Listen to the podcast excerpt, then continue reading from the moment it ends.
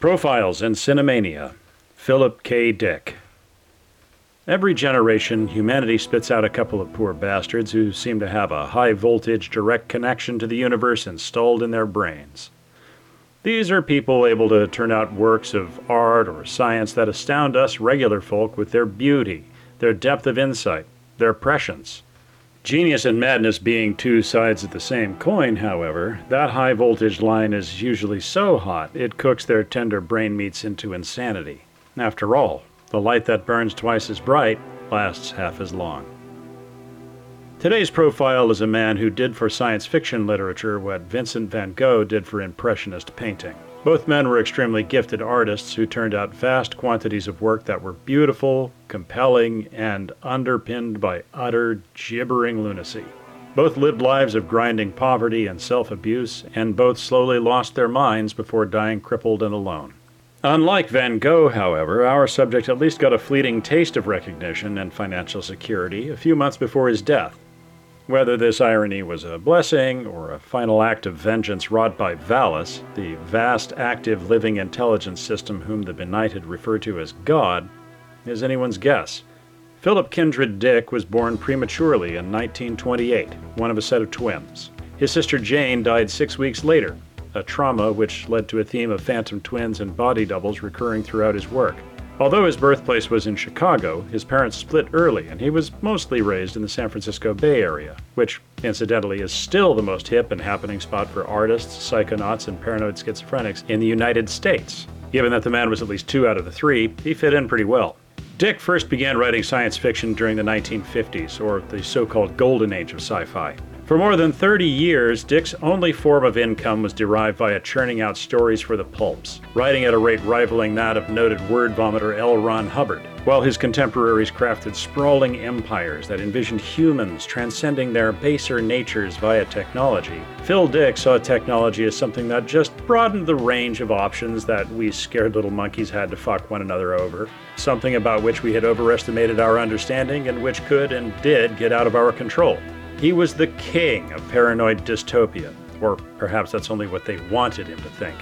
Among his visions of the future, his readers would encounter an alternative timeline where the Axis powers won World War II, a post nuclear apocalypse where the survivors are prey for self replicating killer robots, a space colony whose residents medicate themselves into a massively multiplayer fantasy to escape the brutality of their existence, a panoptic capitalist hellscape where every human need is burdened with microtransactions, and if that one feels a little too on the nose, you can join our Patreon to hear more.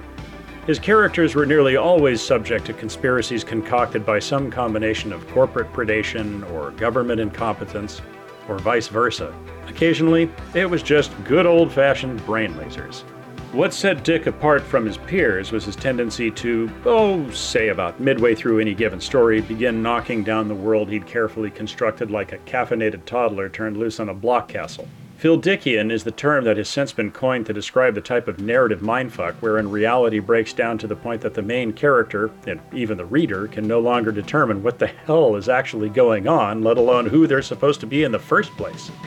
The tendency of Dick's worlds to crumble may have been due to his writing style. According to Rolling Stone columnist Paul Williams in his biography of the man, only apparently real, whenever old Phil would get an idea for a story, he'd lock himself in a room with a ream of paper, a packet of typewriter ribbons, a coffee maker, and a bottle of amphetamines, and then he would write nonstop until he was finished, foregoing food and sleep. No wonder then that his more than 60 novels all tended to be on the short side, and were rumored to conclude with a random assortment of letters that one might get after falling asleep on the keyboard. It's a rumor we made up ourselves, but still. It's also unsurprising that he had five ex wives and died of a stroke at 53. Some writers leave a legacy, others a support group. This situation probably wasn't helped much by his reported taste for hallucinogens and animal tranquilizers. Another vein running through Dick's body of work was his intense skepticism of mass media and entertainment. He saw the manipulation of reality, the creation of false realities, and hence the manufacture of consent as being the most dangerous power wielded by humanity against itself. In a 1978 essay, he said, quote, We live in a society in which spurious realities are manufactured by the media, by government, by big corporations, by religious groups, political groups. I ask in my writing, what is real? Because we are bombarded with pseudo realities manufactured by very sophisticated people using very sophisticated electronic mechanisms. I do not distrust their motives. I distrust their power. It is an astonishing power, that of creating whole universes, universes of the mind. End quote. Perhaps it was a mercy for him to have died before the birth of the internet, the era of social media, AI, and behavioral algorithms. We are definitely better off without his Twitter feed. By the late 1970s, Dick was living in Orange County. Despite another infamous quote of his, quote, You would have to kill me and prop me up in the seat of my car with a smile painted on my face to get me to go near Hollywood, end quote. He had gotten into financial straits dire enough to sell options on two of his stories to a couple of fans, who also happened to be screenwriters. Five months before his death in February of 1982, and nine months before the theatrical release of the film adapted from Do Androids Dream of Electric Sheep, Dick caught a making of segment about that movie on television. Despite the fact that Blade Runner was an exceedingly loose adaptation from his source text, he was reportedly ecstatic over it, and wrote to Ladd Company exec Jeff Walker to say, quote, My life and creative work are justified and completed by Blade Runner, end quote. He also said, quote, Blade Runner is going to revolutionize our conceptions of what science fiction is and more can be, end quote. He wasn't wrong. Blade Runner may have been a highly influential cult favorite, but it had a notoriously tepid performance at the box office. It wasn't until 1990, when the Arnold Schwarzenegger driven multi million dollar box office smash hit Total Recall, adapted from his We Can Remember It For You Wholesale, that there was a run on PKD fiction. Soon, Dick films were popping up all over. Adaptations of his work hit their peak in the mid 2000s, coinciding with the paranoia of the era immediately post 9 11. Speaking of irony. Philip K. Dick was survived by his children, Isa, Laura, and Christopher, who, with the assistance of the aforementioned biographer Paul Williams, assumed control of Dick's estate and established Electric Shepherd Productions in 2007. ESP has been responsible for licensing all subsequent film adaptations of his work.